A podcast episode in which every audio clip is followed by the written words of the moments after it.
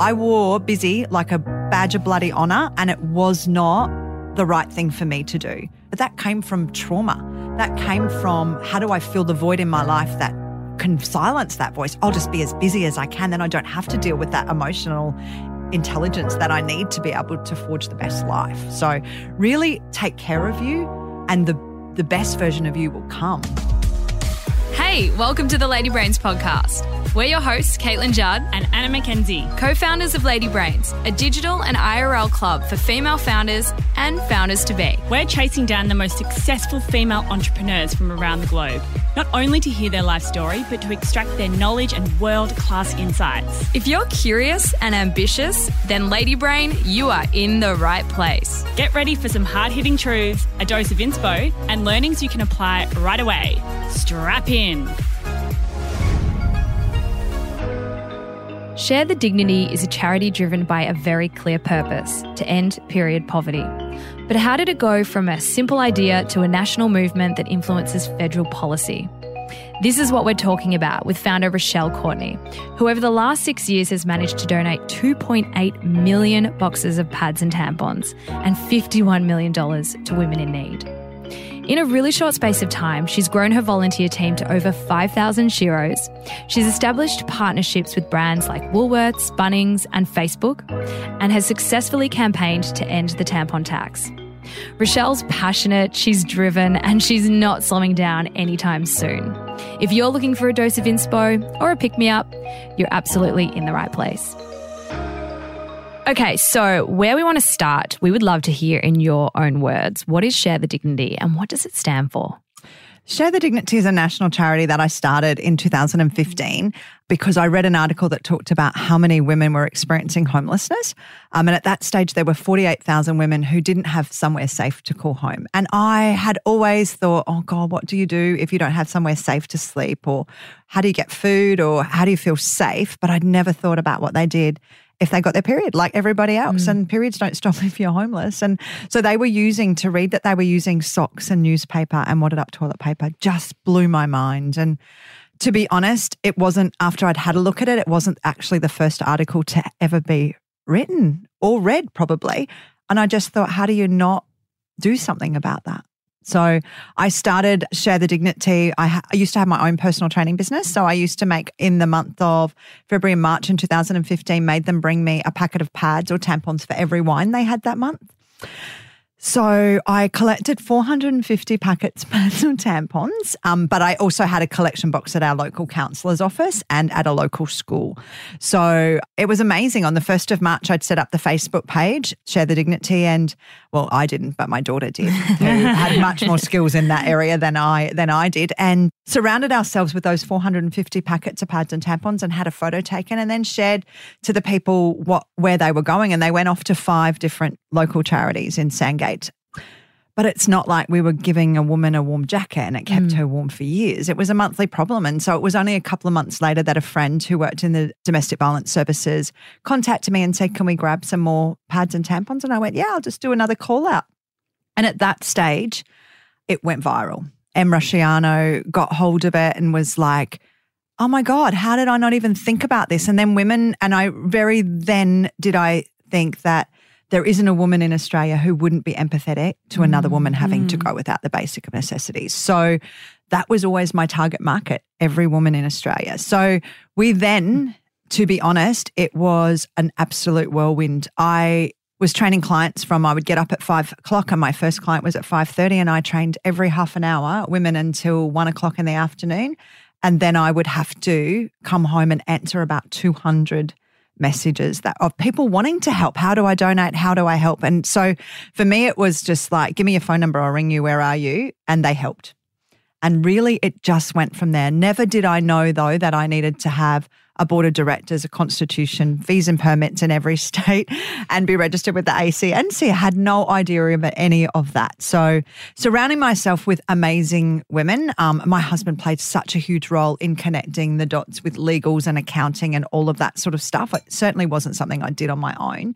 So, yeah, so we had DLA Piper who came on board and gave us $30,000 worth of legal advice free, put together our constitution and registered the charity.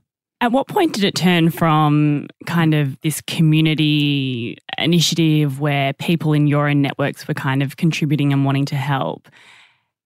At what point did it turn from that into something that was more tangible and real and that you thought, okay, this is actually a movement and a, an organization that I want to build out?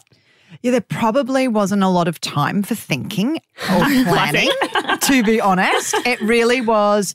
And there were a couple of moments early on where it was like, oh, this is huge. Mm. This is really huge. It's become massive. Mm. So it was never about how do I figure that out. It was just about I can't not do it because it didn't just, it went from a collection in my local town to all over Australia in a month. So it was not really, it was figuring shit out all the way along, literally. And uh, to be honest, we still do that. We just don't do it as much as we used to. Mm. So, but it was surrounding myself with amazing women, and women wanted to help, and people wanted to help. So, by the time we'd done that call out in May, by August, it was a registered charity and it had appeared on the project. So we had to bring, we had Fernwood on board, we had Terry White Chemist on board. And these were because, I mean, I'd used to work at Fernwood, so we already had mm-hmm. a connection there. And my goal to that was speak to all of the businesses that were already speaking to the women because remember mm. there isn't a woman in Australia who wouldn't give a packet of pads or tampons to a woman or a sister in need. You said that it went viral because obviously this is a cause that people want to get behind. Did you have to kind of carve out because you're going after every woman in Australia, did you have to think okay, how am I going to create offers to target each kind of segment? Look, I always knew that the woman who was going to donate was probably that 30 to 60 year old, right? So it was talking to those women. We've worked with Forever New, with Country Road, with Adairs. Like we worked with really great brands that were already talking to that market. Remembering that the customer that we help is not the same customer that donates, but without the customer who donates, we can't do anything. So I would say that the charity has had different growth spurts where we've had to get volunteers that we call Sheroes and heroes. So we now have 5,700 of those incredible people mm. around Australia that make a difference, whether that's in Brighton, Victoria, or Bundaberg in Queensland. Without them, the charity cannot actually even exist because they can't go into any Woolworths or Terry White chemist or any of the chemists and pick them up and get them to their local charities. So they fundamentally are the rock that holds the whole charity together. And so, with those 5,700 people, what's their role? Yeah, so the role of a volunteer is to go into a collection point. So, whether that's use Woolworths as an example, to go into Woolworths at the beginning of any collection drive, make sure the box is set up, it's visible, and introducing themselves. Then throughout the month, they pick them up, they sort them into pads and tampons, incontinence products, and all of the different things. And then we work with around 3,000 charities around Australia. They will know from our app that they are to drop off 100 to the salvos in Bundaberg or they're to drop 50 off to a secret location, which is normally always a DV shelter. Um, so that's their role, just to build that relationship in their neck of the woods, but also to be our biggest advocates and mm. change makers. So mm. they are mm. our influencers, and that's an awful amount of influencers mm, to yeah. have. Yeah. But they are the pride and joy of Share the Dignity. Mm.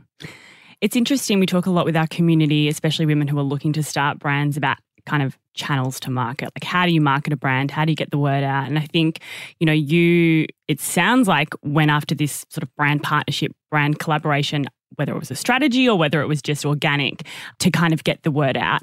You know, you've got some insane brands on board with mm. Share the Dignity. Can you talk us through the process of actually pitching to those brands, drafting the partnerships? Like how did you do that and and and why? I absolutely had a vision board. Yeah. On that vision board had brands cut out on it. It had mm. people cut out on it. It had ending the tampon tax. Everything mm. on that mm. brand has come to fruition except for Lorna Jane. Oh wow! So calling it out. Yeah, it's in the universe. yeah, calling it out. So, but we have had Lorna Jane stores come on board and have collection points. So to me, that my vision board is like I've got one eye on it and with the other. But what I wanted was the whole brand on board because who in Australia talks to women like Lorna Jane? Do you know what I mean? So I, I, really wanted those women who were following that brand and being, I wanted her to be part of that solution.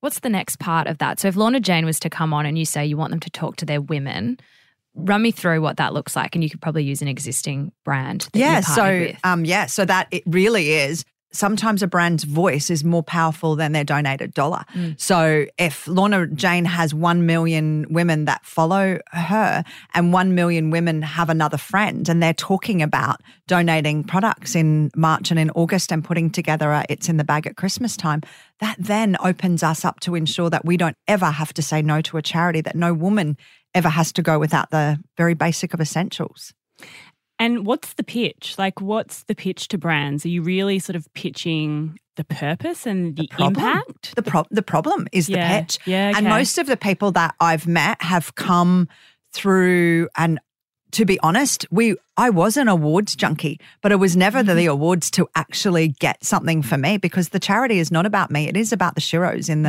Mm. towns. It is about the woman that deserves to have access to sanitary items. But those awards opened up doors to standing next to Lorna Jane, standing next to Janine Allis, standing next Mm. to the women that lead our country in great businesses. Mm, mm. it's a competitive landscape in terms of where to put my dollars, my time, you know, when I'm looking to align with a charity.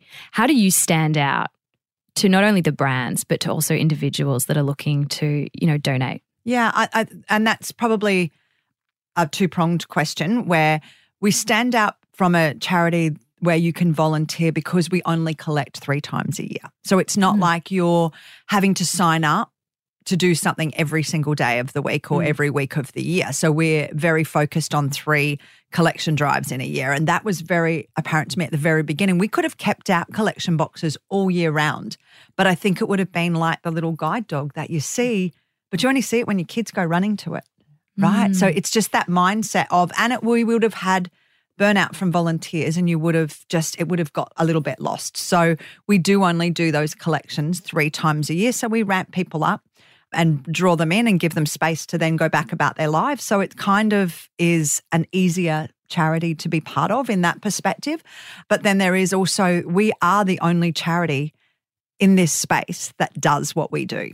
So it's not like the other charities where there's multiples of every charity and they you know can choose to do that so when it comes to donating you will literally buy a packet of pads or tampons and know that that packet of pad or tampons is going to a woman in need every charity no matter who they are needs money to run it costs you to, mm. to register a charity it costs to run a charity it costs us $67000 just last year to logistically move product Wow. from areas in Australia to remote Indigenous communities. So there are so many extra charges that people have no idea about. Even to even run the It's in the Bag campaign comes at a cost of about $68,000 or it's around that to be able to have the boxes that transport the products all over the country as well So, where does the money come from?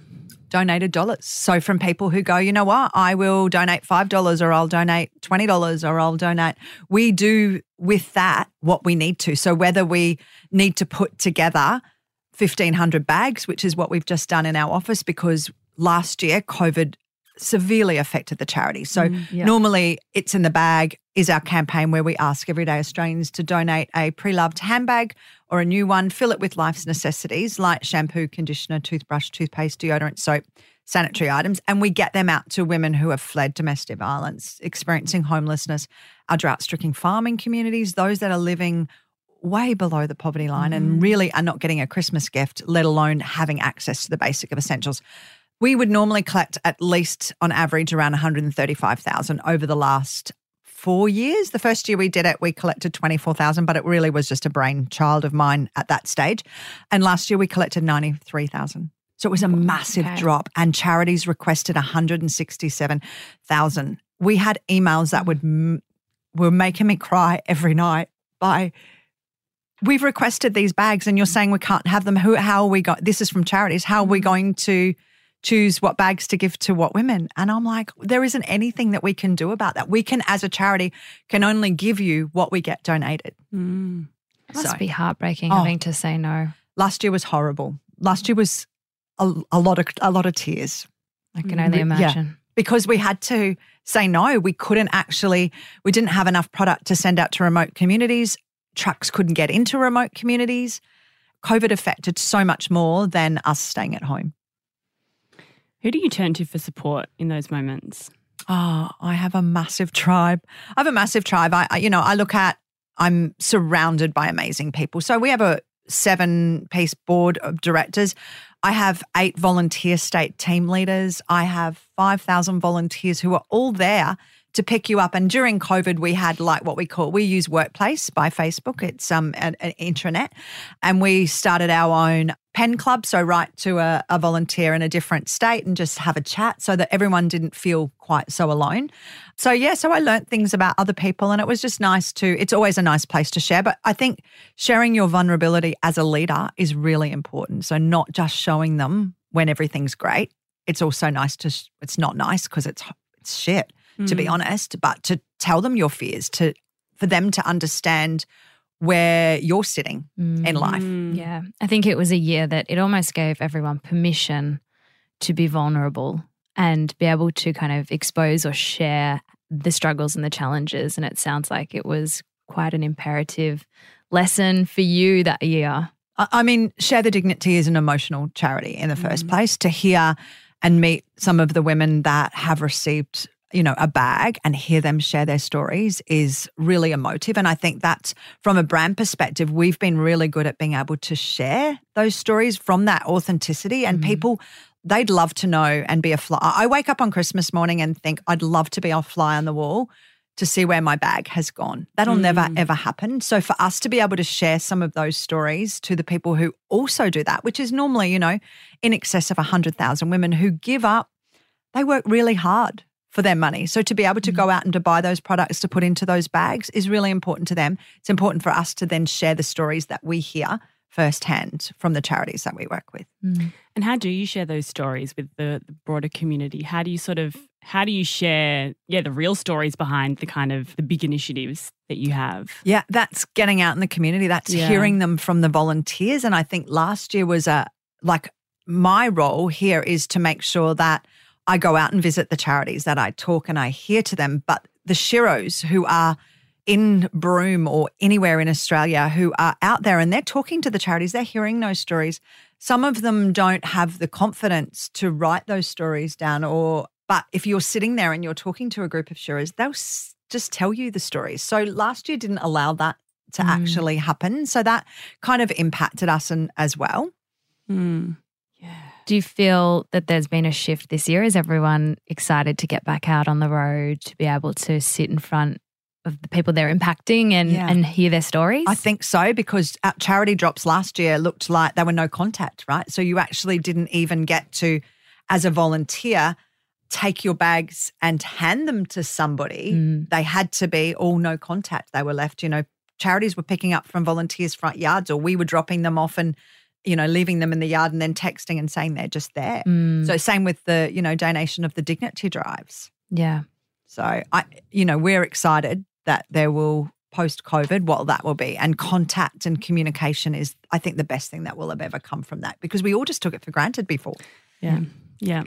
You mentioned earlier that you were falling short of some of your targets last year, and I imagine they're quite large. Can you tell us what your fundraising goals are in a year?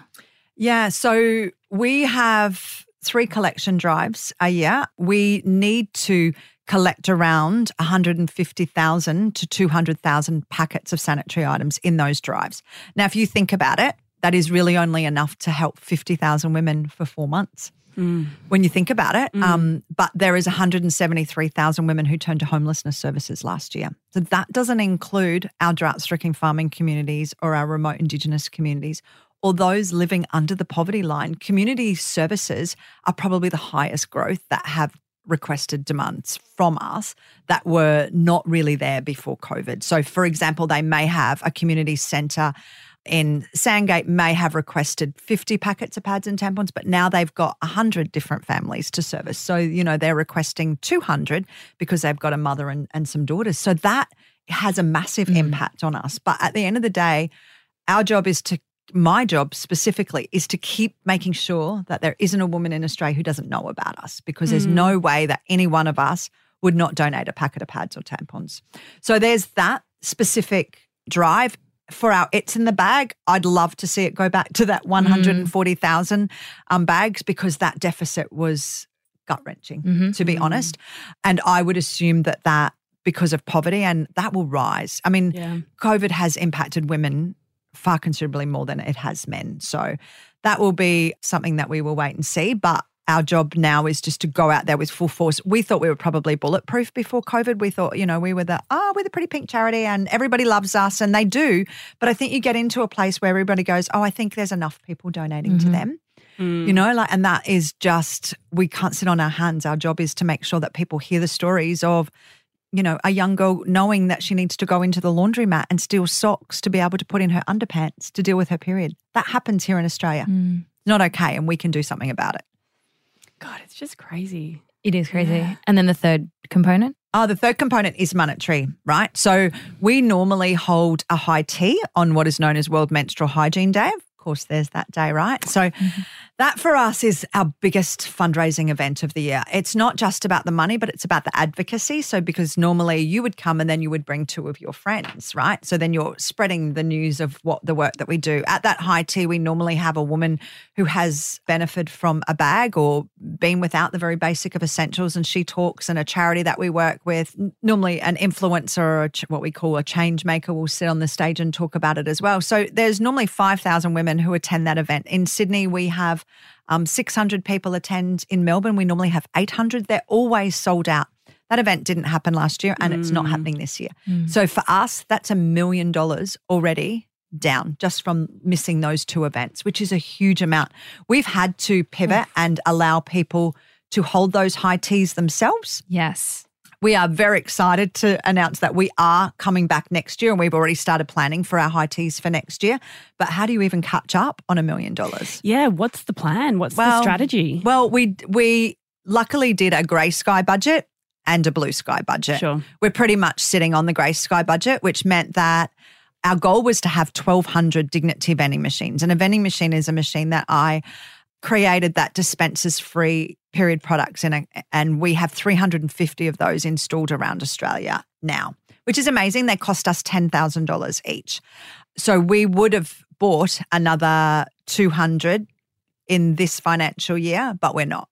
Mm. So the people who miss out on that are the people that need need us most. So we are just sitting comfortably on the fact that those and to be honest, those machines that are already installed have seen a 30% increase just this year. Last year there was a drop off because lots of the places that they were in were closed. So poverty stricken schools, ho- um, hospitals, hostels and stuff like that, a lot of them were closed.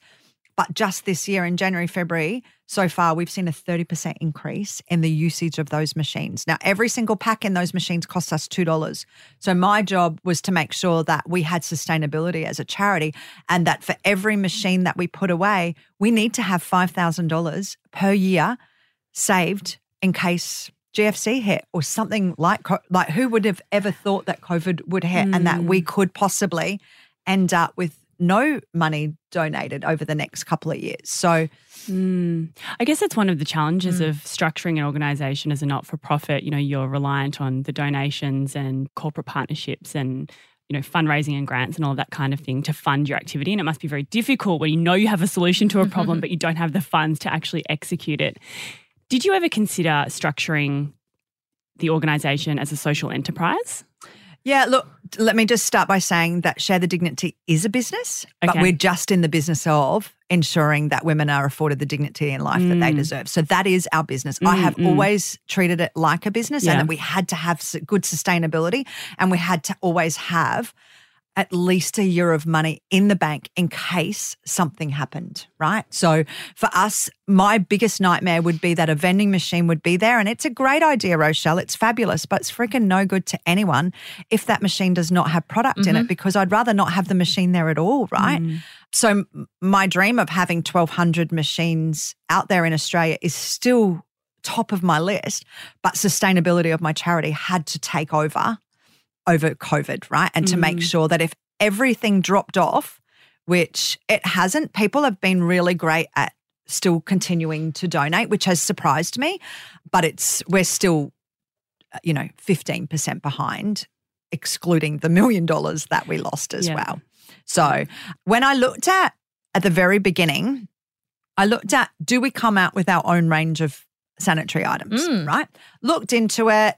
It's a great idea, but in actual fact, we get so much donated by the other brands that the risk of doing if I did that was alienating them, Yep. not having them come onto my playing field, which they do, and they do amazingly. All of them do. Do they? Yeah, all of them do. And they give so generously.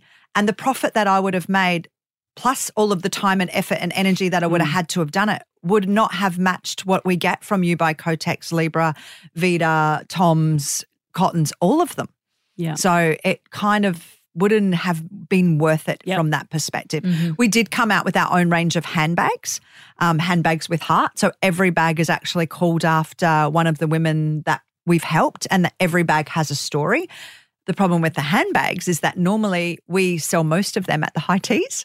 Right. And then if they don't buy them at the high teas, then they buy them a couple of, you know, within, they've seen them, they've physically touched them. They are beautiful bags, but we didn't have that last year. So we then had a surplus of stock that we didn't factor in and we didn't have one this year. So we've just done a 50% off sale just to move them. Mm. But normally that would have created $150,000 of extra profit every year as well. What are some of the other sort of business initiatives or ideas that you've had that you've decided not to pursue because they weren't quite right or they weren't you didn't think that they would have the impact that you wanted? Yeah, look, there's a couple of things that um, I was invited to um, speak on the world stage in Miami at Ideas Remaking the World. It was Mm. a fabulous opportunity. I spoke about uh, the work that we were doing, and along the way, I am the fixer. Mm-hmm. so if there's a problem, I want to fix it, right? You can't mm-hmm. fix everything. I believe that Share the Dignity is really one very small, minute part of the problem that exists for women.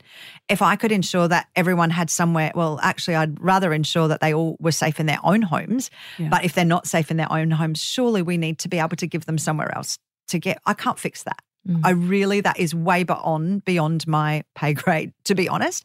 But there's been a couple of other initiatives that we have done. We funded the funerals of women who were killed by domestic violence. And when I was alerted to the fact that their bodies were sitting in morgues for up to three months because their families couldn't afford the very basic of dignities of paying for a funeral, I, I went to my board and I was I remember being in my car just crying, crying, crying. And that was one of those things that you couldn't jog past either. How could that even happen? So we funded about 15 funerals over the course of about two years, but we didn't just fund them. We went to every attorney general in every state and said, This is bullshit. You cannot allow this to mm. happen. Even from the perspective of they were prepared to give a family $6,000 for a funeral, you can't bury anybody for $6,000. So in most states, they upped that, but they also brought in factors on making sure that that doesn't ever happen again.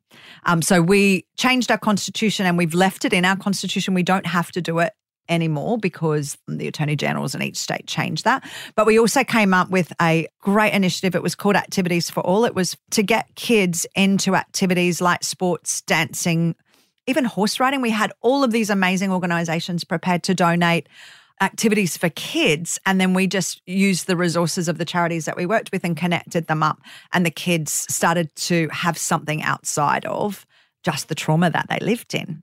Which we called Activities for All. When I went to Miami, I realized that if we were going to solve the problem of ending period poverty, which is what I'm most passionate about, that I needed to stay in my lane and I needed to come back. And mm. cutting that, I cried for about two weeks because I really believe that so much of the problems that we have with people in in the jails with mental health is all related to childhood trauma and we're not dealing with it. And women go back into relationship after relationship because we've we're not dealing with the trauma that has happened in childhood.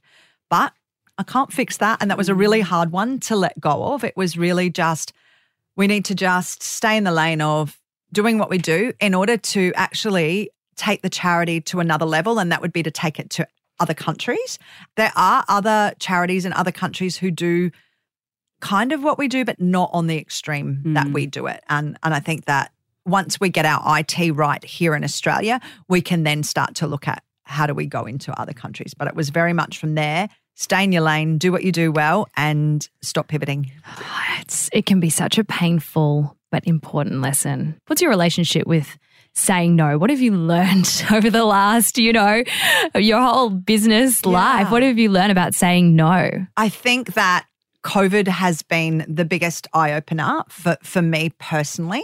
It was a year where, for the last five years, first five years of Share the Dignity's life, I was sprinting 100 meter sprints, but they were going for years. So I Mm. literally had blisters bigger than Ben Hur. So to have that, have that year off and just to take that time to breathe and to actually work on my emotional fitness was probably one of the best gifts I could have ever given myself. And if I could have given that to my younger self, which I now have a 24 and a 23 year old daughter, if I could give them anything, it's that.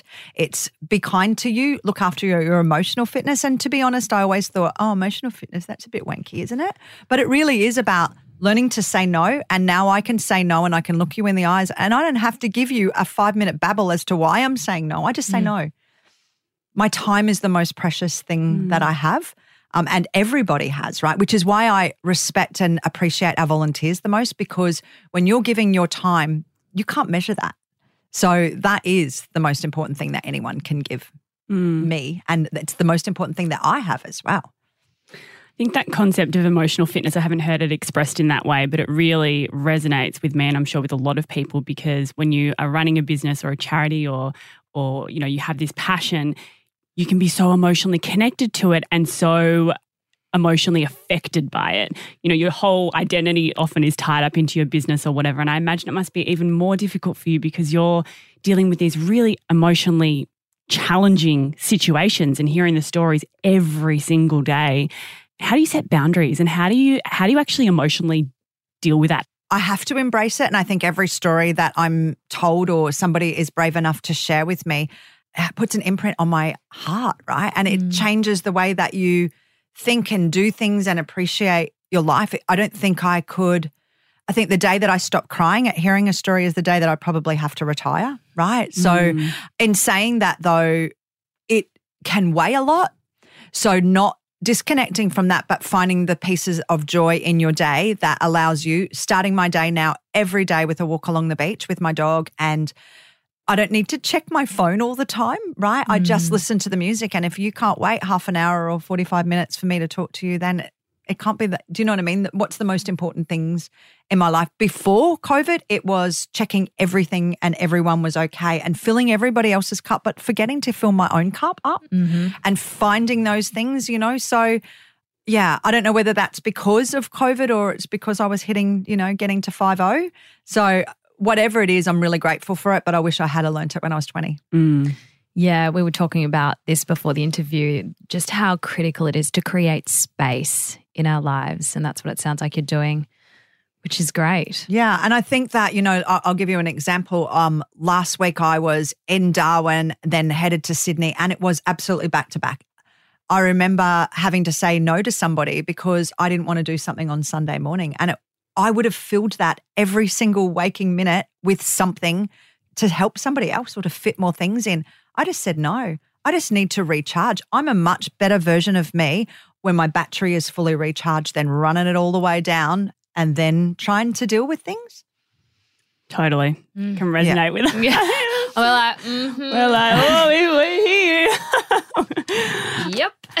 Well, that's good that you're learning that at a younger age, right? Is all I can say. And Look, did, is it's that easy, COVID? it- it- but it's hard to put into practice. It is, yeah. yeah, but it's no It different to eating good food. True. Like it's no no different to making sure that you put boundaries up to other Yeah. people. Your boundaries to yourself should be your highest priorities. And look, you do fall off.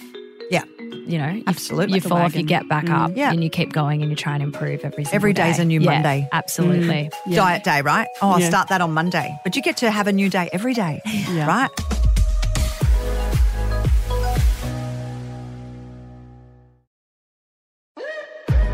You said you have over 5,000 volunteers, which is a huge amount of people to manage, I imagine. Mm. What are some of the challenges that you face? Um, I think time, making Mm. sure that everybody feels validated when there's so many people, making sure that I mean we've got a really great structure. We have eight volunteer team leaders who mm. manage the state. We break it down into then we have queens. So a queen will volunteer her time to be a charity queen or a volunteer queen or a um, collection point queen or someone who looks after the schools.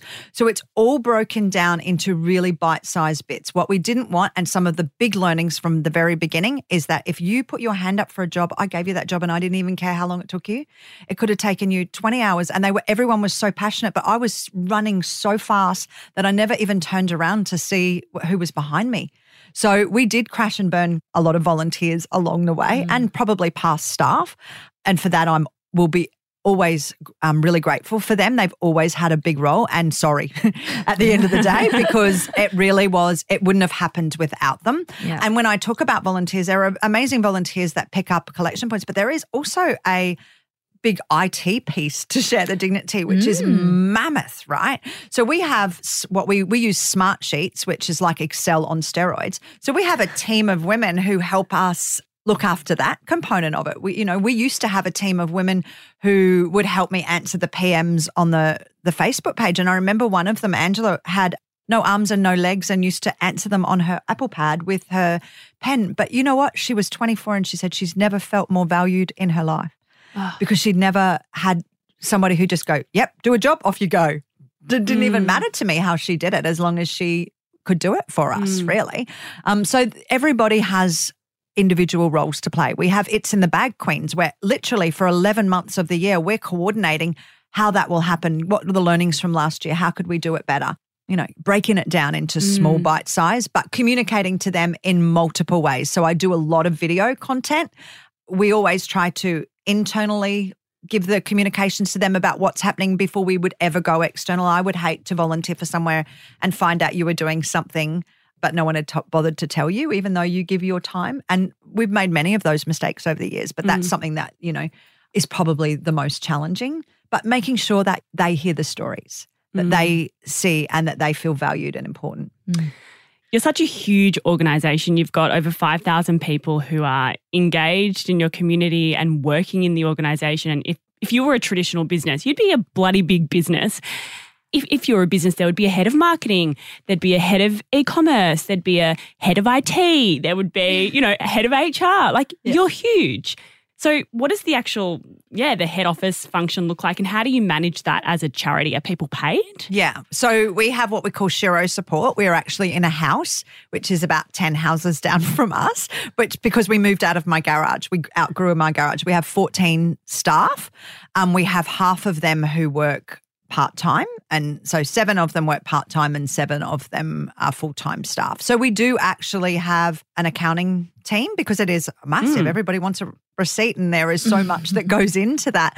Then we have an initiatives team. So there is somebody who helps, looks after the drives, the logistics, the dignity vending machines. So there are a lot of contractual pieces that happen to that. We have a marketing team now, Katie and myself. It just used to be me. Mm. So, and that literally all of these people have only been brought on in the last two years. So, really, it was mostly volunteer based until the last two years, where I would have loved to have continued on with just volunteers, but that just doesn't, you know, we've got a HR team of two, one, uh, well, they're both part time, so they're actually one full time staff member that helps me manage all of those people, mm-hmm. which is a mammoth communication task on its own. So, our marketing and comms manager also helps do that marketing and comms to them as well. So mm. that's big. And then we have our corporate relations manager who helps me work with all of the businesses that we work with. So it is what we call a big team now 14 paid staff to manage.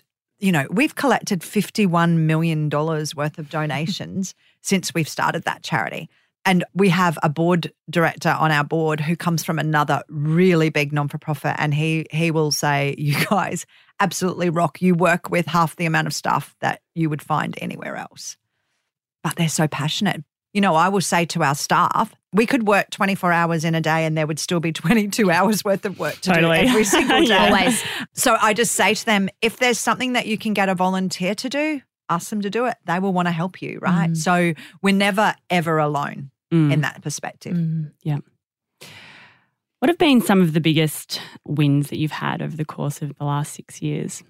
Um, I'd have to say the removal of the tampon tax was Yeah. probably one of the Yeah. biggest wins from an advocacy perspective and the fact that it wasn't bloody right in the first mm. place, right? So it just was common sense. But that was a really big part of 2018. I spoke to more politicians than I ever mm. care to mention. But I think that that really set us up into another space. It was just after that removal of the tampon tax that Woolworths called me and said, We'd like to work with you. Wow. You you do some amazing work. So it opened up, you know, one of the second biggest things that has ever happened to the charity was to have Woolworths come on board and donate five cents from the sale of every packet of pads and tampons that they sell in the months of March and August, which is incredible. It's a great um, injection of cash, but it makes it super easy for people to donate. Mm. And at the end of the day, that's what we're all about. If we had to strip everything back, we have to go back to we're there to ensure that women don't go without the very basic of essentials. Mm. So getting Bunnings on board was probably one of my woohoo, loved it. I love every I love Bunnings like a lot. How Can do you- they play in the space? I was going to say, can you tell the story? Yeah, so this is a great story. So the very first year that we did It's in the Bag, I was cleaning out my bathroom cupboard. So that's how It's in the Bag started. That first year, I think we had about 200 volunteers and we probably had about 20,000 people on our social media page. And I just posted about it one morning at five o'clock before I went in and trained my clients. By the time I'd finished training clients at 12 o'clock, team leaders who were most of our volunteer team leaders were still around back then. They're very traumatized by this. Drop them on people's verandas, I said. So don't worry about it. We collected 24,000 bags. It was crazy. We never ah. thought that that would happen. But the year after was mental. It was a great idea. The stories that we got from that first year were absolutely amazing. Then the next year, we had obviously Terry White Chemist still on board. We had beauty salons and we had hairdressing salons, and we're like, register yourselves as collection points. Well, we collected 135,000 bags. We never ever expected to go from 20. So I remember being at Brazilian Beauty the day before picking up bags and clearing. They couldn't even move. The next day they ring at 10 o'clock. I was with clients. We didn't have any paid staff.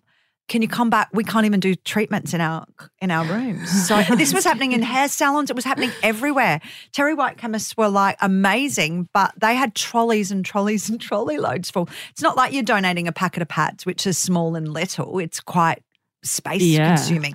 So after that drive, I just looked at how could we do this better, and I just did a Facebook post and said, "Bunnings, could you help us?" And Bunnings called me the very next day. But the, you know, there's some serious champions that were volunteers. They were Shero. She was a Shero and she worked at head office. And since then, we have worked with Bunnings. They gave us their space. They decorate it. Their staff are amazing. Oh, um, and it really is was a solution to a problem that got called out on Facebook. Wow, it's the power of it's the power of community and it's the power of a platform and also this sense of a shared purpose. Yeah. Mm. Um, which I think is so critical. Yeah. And that was without even doing any other follow up, which was, you know, I was going to start sending you a letter every day.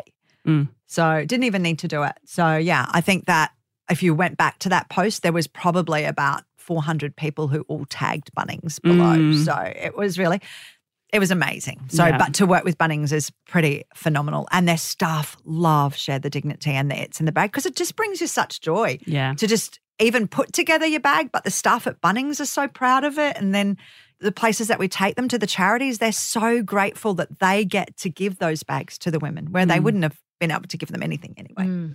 Your passion is so like obvious and clear. It radiates from you, and obviously you get emotional when you talk about this. But I also feel like you're an extremely influential person, and I think you know you've kind of expressed that you've managed to create change around Australia. Obviously, people buy into your vision. What do you put that down to? What's your secret sauce or your secret superpower?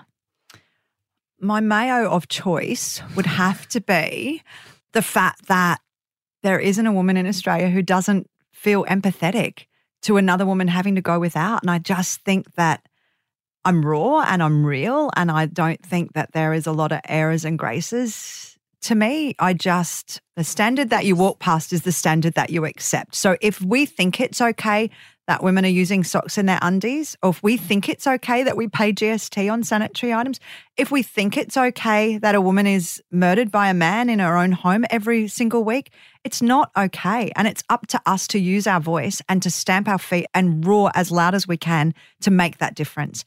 And if that trickles on to other people, then that's what we need to be doing. We need to not shy away from not feeling like we're not heard. Maybe influential isn't the right word because that can have negative connotations, Yeah. especially in like a social media sense. But Yeah. having influence is a wonderful thing. And Yeah, I feel like you have that, but it comes, it just comes through in a authentic way. Yeah. We, I mean, we call our influencers, because Mm. I don't like the word, Yeah, change yeah. makers. Yeah, You're a change maker. Mm. right? But I think everybody has the power to be a change Yes. maker, right? You just have to believe it. It comes from believing in yourself. Like, really, what's the worst thing that someone can say to you? No, and get effed. Well, I've heard it all before. Do you know what I mean? So it doesn't. I don't have anything to lose Mm. in this Mm. perspective. Have you always had that perspective and that point of view? Like, Oh no, no. I come from a, a really bad history of trauma and family violence. And I know, and if mm. you- many women that you speak to, you know, like I never understood why I got a lot of throat infections. It actually because I was actually silenced. I felt like I was silenced all the time and I couldn't speak my truth. And that the fact that I had to pretend that I lived in a house that wasn't like that, or I had to live in a home that wasn't like that, you know, I just felt like I couldn't, didn't have a voice. I have a voice now and you're not going to shut me up. We would love to know what's the best piece of business advice that you've been given or the best piece of advice that you have given someone else? Oh, that's a really hard one. I just believe in whatever you're doing, but give you the time to rest. Rest your brain. I wore busy like a badge of bloody honor, and it was not the right thing for me to do, but it was all I ever knew. But that came from trauma. That came from how do I fill the void in my life that can silence that voice? I'll just be as busy as I can. Then I don't have to deal with that emotional intelligence that I need to be able to forge the best life. So really take care of you and the the best version of you will come. But yeah, slow down. Mm. Yeah, that's fantastic advice for sure. Where are you at now? Look, I'm r- super excited that we have been working with Facebook. Yep, shut the front door. I know the world's biggest communicator to bring together a campaign called Period Pride. So while we've worked really hard for the last six years to get product donated to get into the hands of women and girls in need, that's been great. We've done a great job. Three million packets of pads and tampons have been donated and delivered to women in need. But there is still such a shame and stigma around menstruation that unless we remove that taboo and change the narrative for the girls and their girls, my daughters and my daughters' daughters, then we're still going to have women who have fled domestic violence who won't even ask for a packet of pads and tampons because there is such shame and stigma. And then we need to educate. So we've done a massive campaign with Facebook around period pride. We've interviewed four really diverse couples around menstruation and what that looks like in order to encourage people to have conversations around it. You know, we we talk to Katie and her dad and she talks about having got her period in her blue formal dress. Like we've all got one of those mm. Mm. stories, We but do. not in mm. our formal dress, right? So it's about sharing, it's about talking about it. So inside of that campaign is a survey, a bloody big survey that we are asking everyday Australians, women and girls, to answer. We launched it on International Women's Day, and on that very first day, we had surpassed 10,000 people who had given us that information. It now is the biggest data source around the world of menstruating women. We'll target is 100,000. That 100,000 data that we'll be able to get, we've got YHive um, data scientists helping us cleanse that data and to produce that so that we can make federal changes. Do you know that you cannot get sanitary items in hospitals anymore?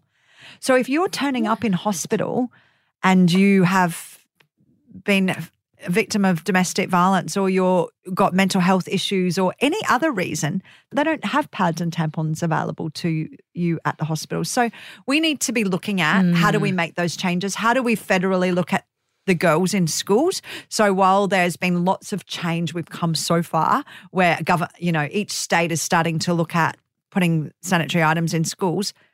We're talking about three dollars per student per year That is not really going to cut the mustard. We really need it's a start and my cup is half full, but we need it to be overflowing. We need to make sure that no girl misses out on education because her family can't afford to have sanitary items. So that data will help us make federal changes. Is that the next phase for Share the Dignity, kind of affecting these really systemic changes at a, at a federal level? Absolutely. And, and it's no different to removal of the tampon tax. They won't listen to mm. you unless you rule out enough. So our our job is to get the data, but they also, you know, menstruation is the most under-resourced part in the world. So we need to look at why how do we remove that shame and stigma? How do we try to change that? So we are rolling out Period Pride 1 and Period Pride 2 next year will be something different. So watch this space as we work with Facebook and Instagram, which has been the most amazing partnership to work with, which literally came about from speaking at I will never, well, I never used to say no, but I would never say no to speaking at an event because you never know who's going to be there. Who's in the audience? Yeah. Mhm. And so I spoke at a women in tech event and I thought I would be going along and there'd be, you know, a bunch of girls who were super much smarter than me. And I, I suffer severely from imposter syndrome because I'm just this chick from Sandgate who just thought, you know what, that's not okay to go without the sanitary items. And these women are amazing and they're super smart. But in that room were people from Google, from Amazon, from Facebook, from Twitter, from LinkedIn, from amazing. We now work with Amazon, Google, Facebook. It was incredible. We always say at Lady Brains that every opportunity comes through a person. Opportunities don't exist in a vacuum. And so, you know, you just never know who you might meet. You never know what opportunity might come your way if you're just out there and speaking to people and sharing your story. Absolutely. Yeah. We want to thank you for the work that you do. Mm. Thank you. And thank you for being on the Lady Brains podcast. I have loved it. Yay, so have we. Oh my God, I'm like, That was awesome. we loved Rochelle's energy and passion, and we hope you did too. Here's what we took away from that chat. Building a business is a marathon, it ain't a sprint. And it is really important to zoom out from the day to day and gain some perspective because, as Rochelle explained, it's really not healthy to operate at such a fast pace over a long period of time. And secondly, to run that marathon, you need stamina physical, mental, intellectual, and emotional. And you've got to measure it like anything else. Make time to replenish your emotional tank and ask yourself when was the last time you took stock of how you're coping? And lastly, stay in your own lane. You cannot be everything to everyone, and why would you want to be? It might be tempting to say yes to things that fall outside your usual remit, but you've got to be really, really clear about whether these are opportunities aligned with your vision or actually distractions that will take you away from it. That's it for this episode. Subscribe or follow our podcast, and we will ping you when another cracking episode drops. So hit that button on your app. And if you want to support Share the Dignity, please head to their website. It's sharethedignity.org.au.